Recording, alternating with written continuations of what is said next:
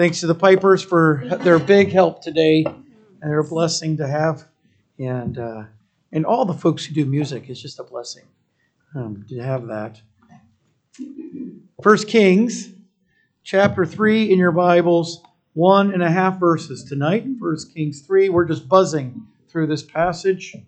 Uh, First Kings three. It says of Solomon, he had seven hundred wives, princes, princesses, and three hundred concubines and his wives turned away his heart. For it came to pass when Solomon was old, his wives turned away his heart after other gods. We'll stop there. The late pastor, theologian Warren Wiersbe pastored Moody Church in Chicago. He died 2019. But he once told a story of two ladies. I'm going to call this the tale of two women. He, he was called by one of the ladies in his church. He, she said, I'd like you to come by the house. I want to, I want to visit with you. And so he, he went over, and this first woman uh, invited him into her home. It was a very large home. And the first thing he noticed was how beautiful the home was. It was obviously was opulent, expensive, very nice. And she, uh, before getting down to business, why she wanted him to come by and visit with her, um, she said, I'd like to take you on a tour of the house. And so they walked from room to room in this very large, expensive home and saw the wallpaper. And she pointed out the different kinds of wallpaper and, and what made the wallpaper special and the wood trim and the expensive pieces of furniture. And when the host, uh, when the host finished the tour, uh, she had commented on every painting, every piece of furniture. I mean, this was the grand tour of the estate home. Then they sat down for some light refreshments. And after they had had the refreshments, which were also very nice, very tasteful, the woman addressed why he, she wanted to speak with her pastor. This is what she said. She said that she had, in the previous week, while she was out in the community, she had seen another woman. This is woman number two she had seen another woman entering a local movie theater. She was letting her pastor know how upset she was that this other woman was so worldly. How can we have a worldly woman like this in our church? Well, Pastor Wiersbe apparently sat back. You can hear him tell the story if you know his voice he kind of said, he kind of sat back and he looked at her and he said, She's not worldly. You're worldly. She's carnal. And there's a difference. And it, it just kind of set him up to explain to her the difference between those two things, but it shut her up too in her complaints against this other woman. But it, this tale of two women perfectly illustrates the difference between worldliness and carnality. According to Wiersbe's story, carnality, that's doing things that feeds our flesh. It's carnal. The word carnal is the word flesh. Worldliness is different. It's loving and caring for things of the world. The woman going to the movie may have been carnal, but without a doubt, the host, the first woman, was worldly because of the way she showed off her house, demonstrating that she loved the world. She loved the things of the world. I think Wiersbe's tale demonstrates something that's fairly common in the American church.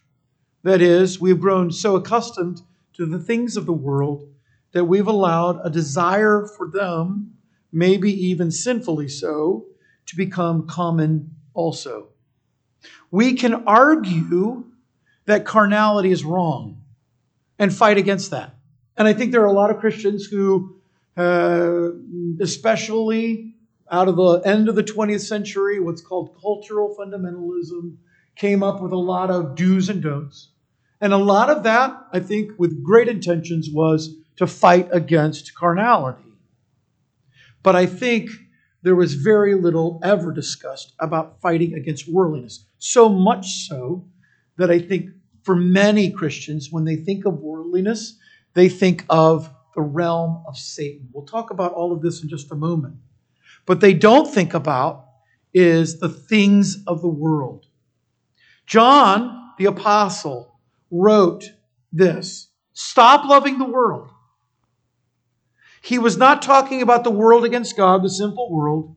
He was talking about the things of the world because he said, Stop loving the world, even the things that are in the world. He says specifically what this world is it's the world that appeals to our flesh, our eyes, and the pride of life. If you think about worldliness, then, you come to recognize how pervasive this problem is. In fact, I'd like to propose that the way we look at worldliness in the contemporary church is demonstrative in the way we look at Solomon versus Samson. It, generally, when we think of Samson, we think bad. And when we think of Solomon, we think good. And I think Samson was pretty carnal.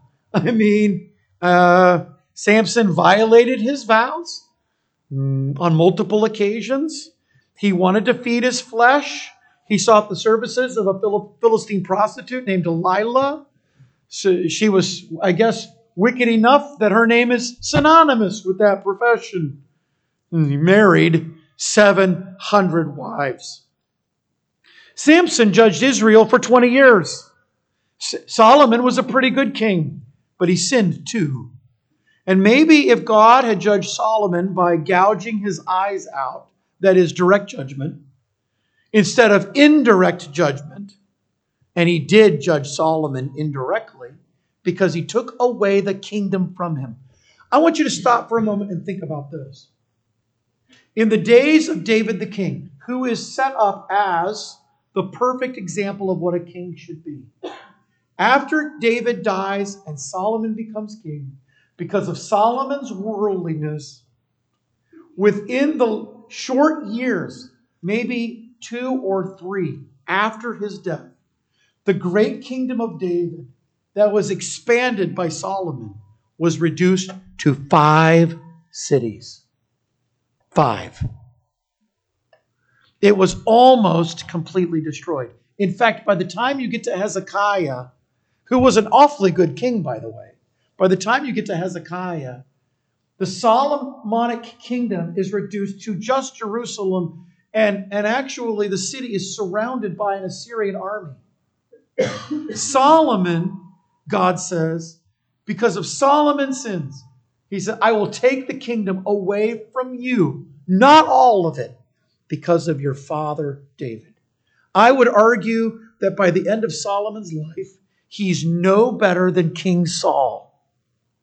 In fact, we, we criticize Saul for going to see the witch of Endor, and we neglect to criticize Solomon for erecting monuments to gods such as Molech, the, the terrible, horrible Assyrian god, that uh, it, the worship of whom is so gruesome, I will not go into detail about it. Samson, yes, carnal, fleshy, but he was certainly no worse than Solomon. But the fact that we view Solomon so positively, I think, is evidence of the fact that we've kind of tolerated worldliness in the contemporary church. And so I think we should consider in the collapse of Solomon to, that his collapse was where he crumbled under the weight of his own worldliness. Number one, worldliness is a desire to have this world. You have to put it into that parameter. It says here in verse 3 Solomon had, he had, he possessed, acquired like property 700 wives and 300 concubines. Now, when we use the word world, there are four uses of the word that are biblical. Let me just kind of walk you through this. Worldliness can refer to created things. In John's gospel, he uses the word world the most. In John 12 25, Jesus said, John quotes him, He that loves his life shall keep it. He that hates his life in this world shall keep it to life eternal. All right, did you get that? So he's talking about this world, this earth, the created earth. In fact, Jesus said in John 18, 37, my kingdom, or verse 36 rather, my kingdom is not of this world. It's not part of this planet. It can refer to created things. It can refer to a community of people. In John 7, verse 4, John writes, There is no man that doeth anything in secret, and he himself seeks to be known openly. If you do these things, show yourself to the world. That is, reveal yourself to this community of people around you. In John 12, 19, the Pharisees said among themselves, Do you see how we prevail nothing? The whole world has gone after Jesus. That is, the community of people have gone after Jesus. Even sometimes it refers to mankind, all of mankind. God so loved the world. It's not referring to just a community of people it's not referring to created things, it means mankind. Jesus said, I am the light of the world. I'm the light of mankind. Whoever follows me shall not walk in darkness, but have the light of life. John 12, 47. If any man hear, hears my words, but does not believe me, I judge him not, for I came not to judge the world, uh, but to save the world. So he's talking about mankind. Finally, it can refer to the world opposed to God. John 7, 7 the world cannot hate you, Jesus said, but me it hates because I testify of it.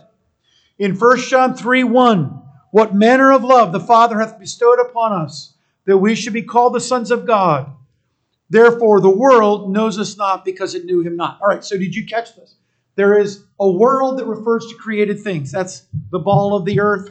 That's stuff, okay? That's the world. There's a world that refers to a community of people we would, in some sense, be called a world of people. That's kind of the idea here. And then there's a world that's talking about all mankind. And then there's the world that's opposed to God, opposed to Jesus. The world hates Jesus. It's talking about that world, that group of people, that philosophy. I'll never forget getting off a ride at Disney World, and I saw a little button that says, Love the world. And of course, First John 2 runs through my mind, love not the world, right? It's just kind of cute. I thought I should get this button. I could wear it to church. Love the world. Well, God loved the world. And you want to confuse people without seeing these distinctions in definitions. You say, God says uh, that he loves the world, but he tells me not to love the world. Well, uh, that's confusing. Well, of course. There's distinctions between these things. So when we talk about worldliness, we're not talking about a community of people. I am not saying you should not love people. And I am not talking about mankind. I am not saying you should not love mankind. I do think it would be problematic if you loved sinful, evil things in a philosophy that goes against God. That would be weird. But I think when we talk about worldliness, we're talking about stuff.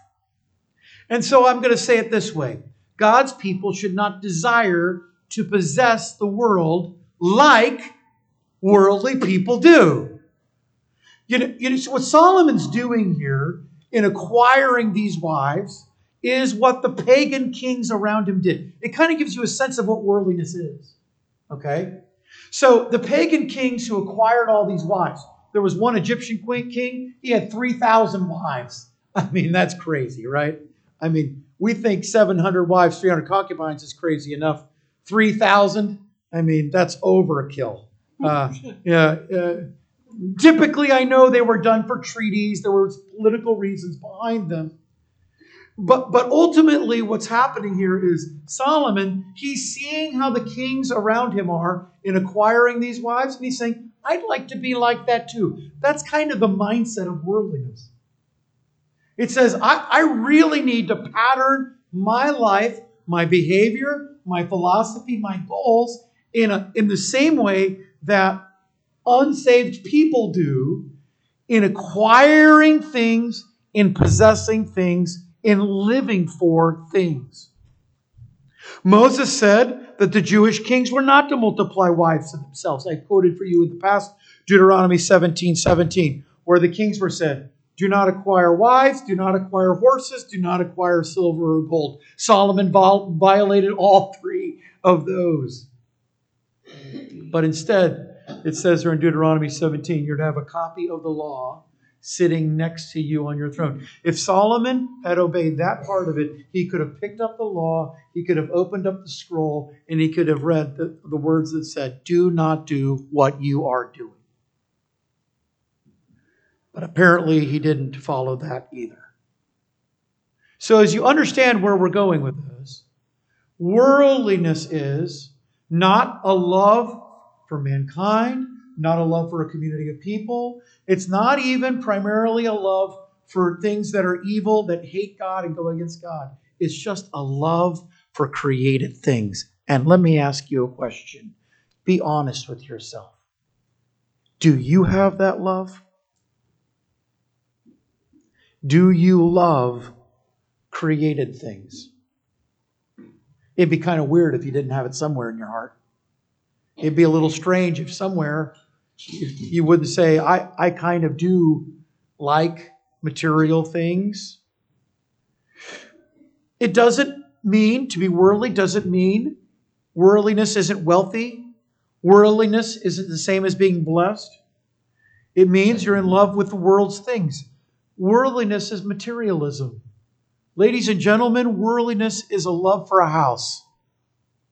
Just like our lady in the tale of the two ladies. It's a love for a house. It's a love for a car. It's a love for possessions. It's a love for a savings account. It's a love for dirt. It's what Bunyan in Pilgrim's Progress called the muck raker, the guy who was just raking the dirt. That's what we're talking about a love for those things. I think it also probably is a love for personal qualities like physical traits and abilities things that are personal to you. But let's be honest are you worldly? Because if you are, I'm going to tell you there's spiritual danger for you ahead. This is point number two. Worldliness is spiritually harmful because it is a desire that influences other desires. Worldliness is kind of like a chief desire. This is why the Apostle Paul said, the love of money is a root of evil. It's, it isn't that the love of money is from which all evil springs. Unfortunately, the King James translation gives you that impression. Actually, in the original language, it just says the love of money is a root of evil. It's, it's from this that springs uh, evil. And it is a desire that influences others' desires. You see in verse 3 at the end, it says, His wives turned away his heart. You see, Solomon's desire was to have the world, and that desire turns the heart. In fact, the word turn here is the word used in Numbers 22 to refer to Balaam's donkey. Do you remember the donkey? Balaam's on, on this donkey, and the, the donkey uh, pulls to the right, pulls to the left, finally gets to a place where there's an angel. He can't go anywhere, and he kind of sits down. Well, the idea of the donkey turning is our, our way of turning away the heart. It's used to refer to Samuel's sons who turned aside after money, who were so worldly themselves that they wanted money more than to judge the people of God. And so, in this sense, these pagan women turned the heart of Solomon away. They were influencing him. He was not influencing them. I know there are sometimes people think if, if I just create these connections with worldly people, I can be an influence to them. And I'm all for that. But I think we have to be very careful that sometimes we say that as an excuse because by being friends with them, we gain something from them. We get some kind of worldliness back. This is a wrong desire, multiplying into more wrong desires. Solomon should never have had these wives. Do you see this, the steps here? He, he's, he marries, he marries again and again and again and again and again, hundreds of times. The wives are his initial worldly desire. That's the initial desire. But they turn his heart.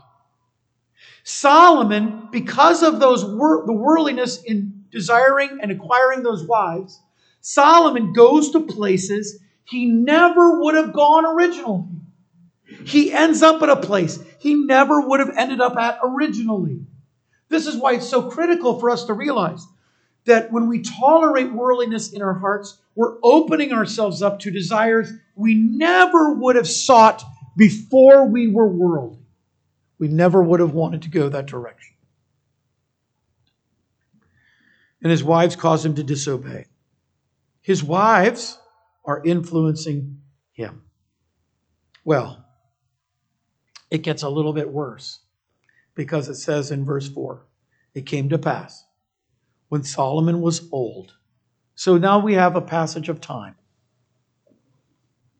There's a passage of time from the time Solomon begins the acquiring of these wives. He has a worldliness in his heart that desires to be like the pagan nations around him. He goes and he starts taking in these wives for himself. He gets these wives, they turn his heart, and now notice when he's old, Solomon. This is a tragic statement. His wives turned his heart away after other gods. I want to tell you that this makes me just stop and scratch my head. I don't understand how any person who claims to be a follower of God can also be an idolater. I don't understand that. Now, I know it's been popularized over the last 20 or 30 years. Maybe you've heard preachers preach this. We don't I don't preach this here. We don't we don't say this here, but there's this concept of heart idolatry and there's a definition that's been popularized. Anything that replaces God in your life is an idol. Well, I'm just going to tell you that's an unbiblical definition because the word idol itself has the concept of an image. I can give you a lot of reasons why I think it's unbiblical. There are some places in the New Testament that you might say, well, what about this? What about that? If you want to talk about it, I'm glad to take you through what I think those verses are actually teaching, but it is not heart idolatry. The, the concept of heart idolatry begins in Ezekiel 14 and kind of comes out of that, that passage where it talks about the elders of Israel having idols in their heart, but the idols they had were actual idols. That is, they were actually following Molech, they were actually following Baal. It wasn't a car or a house or your boyfriend or girlfriend. I mean, usually I hear this at camp uh, or at uh, or uh, some place where teenagers are being preached at. You know, because when you preach and you say you have an idol, that sounds horrible. I don't want an idol in my life. So um, I'm going to say, I, God, get get rid of that out of my life. Well, these aren't heart idols. These are real idols. Solomon, it says, follow them. So, so think about it this way, okay? Solomon's worldly. So what? So what that he's worldly? So what he has 700 wives? I mean, God says don't do it. He broke that, but we break God's laws. It doesn't end up in disaster. So what? Here's, here's the so what. Worldliness is spiritually harmful because it's a desire that influences other desires. And in this case, some of those desires are evil, inherently evil. So if you're following the logic here of what's being said, it was okay, Solomon did something he shouldn't have done. And by doing that, he opened himself up now to doing something he never would have done in the first place, which is actually bowing down to a false God and saying, You are my God. This is the one who built the temple. Do you see the irony, the horrible irony behind this? He built a temple. He built, he had built the holy of holy place where they put the Ark of the Covenant. He had all of that constructed.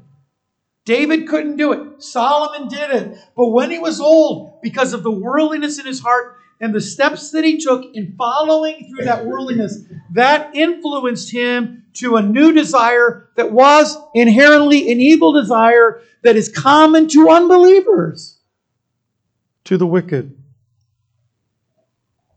And now, I want you to listen to this. This is critical. Solomon becomes the fool. And I could prove this case. Let's just stop for a second and turn over to Isaiah 44, okay? Just a couple of passages here. Isaiah 44. Solomon becomes a fool. Look at verse 15. Isaiah 44 15. He's talking about a guy who is an idolater. He's, uh, Solomon's, or uh, Isaiah is kind of explaining idolatry here. He's talking about a guy who cuts down a tree, cuts down a cedar tree, or, or an oak tree, or a cypress tree. And it says here, Then he shall be for a man to burn. He will take thereof and warm himself. Yea, he will kindle it and bake bread, and he will make a god and worship it. And he makes a graven image and falls down.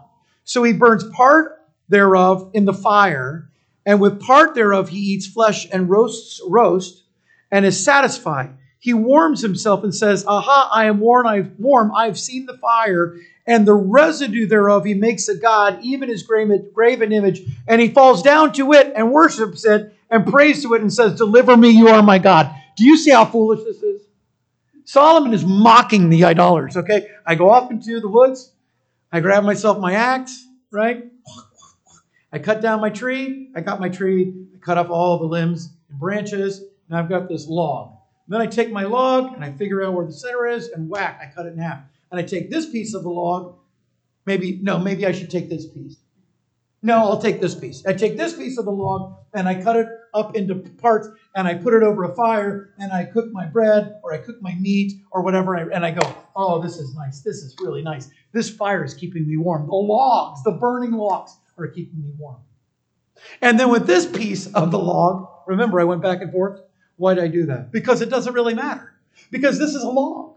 It could easily be a fire log. But with this piece of the log, I'm going to strip off all the bark and I'm going to take my knife. I'm going to carve a little face, maybe like an eagle, or maybe like a, some sort of animal, or maybe like a snake. It doesn't really matter. I carve in it this log. Maybe I carve a Dagon that's half fish, half man. I carve a Baal that's uh, the face of a man and the body of a bull. Whatever it is, I carve that into the log, and I'm really good at carving, by the way. And it's beautiful. And I take it and I set it up and I cover it with gold and I cover it with silver, and then I bow down to it and I say, You, log, you are my God you deliver me. Wait a minute. I just burned your brother in the fire to keep my hands warm. This is so stupid.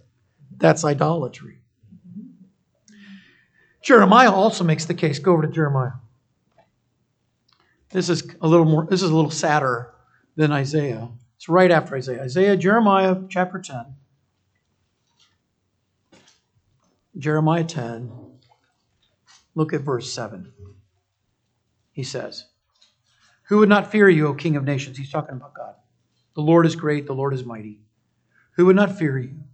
For to you it, it, it appertains. For as among all the wise men of the nations in all their kingdoms there is none like to you, they are altogether brutish and foolish, and, and the stock is a doctrine of vanities. Silver spreads into plate, uh, spread into plates is brought from Tarshish, and gold from Uphaz the work of workmen in the hands of the founder. Blue and purple is their clothing. They're all the work of cunning men. But the Lord is the true God. He is the living God and an everlasting King. And at his wrath, the earth trembles, and the nations will be able to abide, will not be able to abide his indignation. Thus uh, shall you say to them, The gods that you have made, that, are, uh, that have not made, these gods have not made the heaven and earth, even they shall perish from the earth and from under these heavens. He hath made the earth by his power. He hath established the world by his wisdom. He hath stretched out the heavens by his discretion. When he utters his voice, there is a multitude of waters in the heavens, and he causes the vapors to ascend from the ends of the earth. He makes lightnings with rain. He brings forth the wind out of his treasury, treasures. Every man is brutish. And the word brutish there, he says, you're a fool. Every man's a fool in his knowledge. Every founder is confounded by the graven image, for his molten image is a falsehood, and there is no breath. There's no breath in them. They're dead. They're nothing. It's, it's an inanimate object, folks, is what he's saying. They are vanity. They're, they're nothing. They're, they're just meaningless. And, and, um, and the work of errors in the time of their visitation, they shall perish. It, an idol is just nothing. This could be an idol. The piano could be an idol. Uh, anything could be an idol. It's just nothing. It's just a thing. Habakkuk 2, I won't read the verses. Verse 18 and 19 make a similar point. Romans 1, 21 and 23 makes this point too. Worshipping the false gods, Solomon became like the world around him. He desired the world and he got everything the world offered him, but his desires were sinful desires themselves. And there's no way the desire to worship a false God can ever be considered neutral. Remember, we were talking about the affections, and some affections are neutral, some things are neutral. Idolatry is not neutral, idolatry is evil. Solomon's affections have now been influenced. His heart has been turned away. His heart is going after false gods. He actually loved to go into the temples of the false gods and see all the things that he, by his own hands and wealth, had made. Want, wanting something I don't have and need that God has not provided. Solomon was coveting those things, and it's wrong. That heart is worldliness. Ladies and gentlemen, it leads to other moral failures. So, what do you do? What can we do? Let me give you quickly six points. They're really simple. Number one, reevaluate why you're pursuing something. Why do I want that car? Why do I want that house? Why, why do I want that vacation? Reevaluate why you're pursuing something. Reevaluate your budget. God may not have given it to you. We live in a world where people are happy to give you money. You know, uh, here, here's a lot of money for you. I, I just was almost sickened watching this commercial the other day where a person was talking about how uh, she needed an advance on her salary. And here was 500, almost free dollars. And I'm going, it's not free dollars. When you don't get $500 of your salary next week, you'll be sad. Reevaluate your budget. Number three, keep your possessions in perspective. They're dirt. All of it is just dirt. Number four, recommit them as God's things. My house is God's, my car is God's, my children are God's, my family is God's, everything I have is His. It's His things. Number five, be generous with what God has provided for you. And number six, be thankful for what He's given to you. Those kinds of things really do challenge a worldly heart because having stuff doesn't make you worldly. Some of the most worldly people I've ever met were people who had nothing. And some of the least worldly people I ever met were people who had a lot of things. Having stuff doesn't make you worldly. What makes you worldly is the pursuit of things. Let's pray. Lord, thank you for this.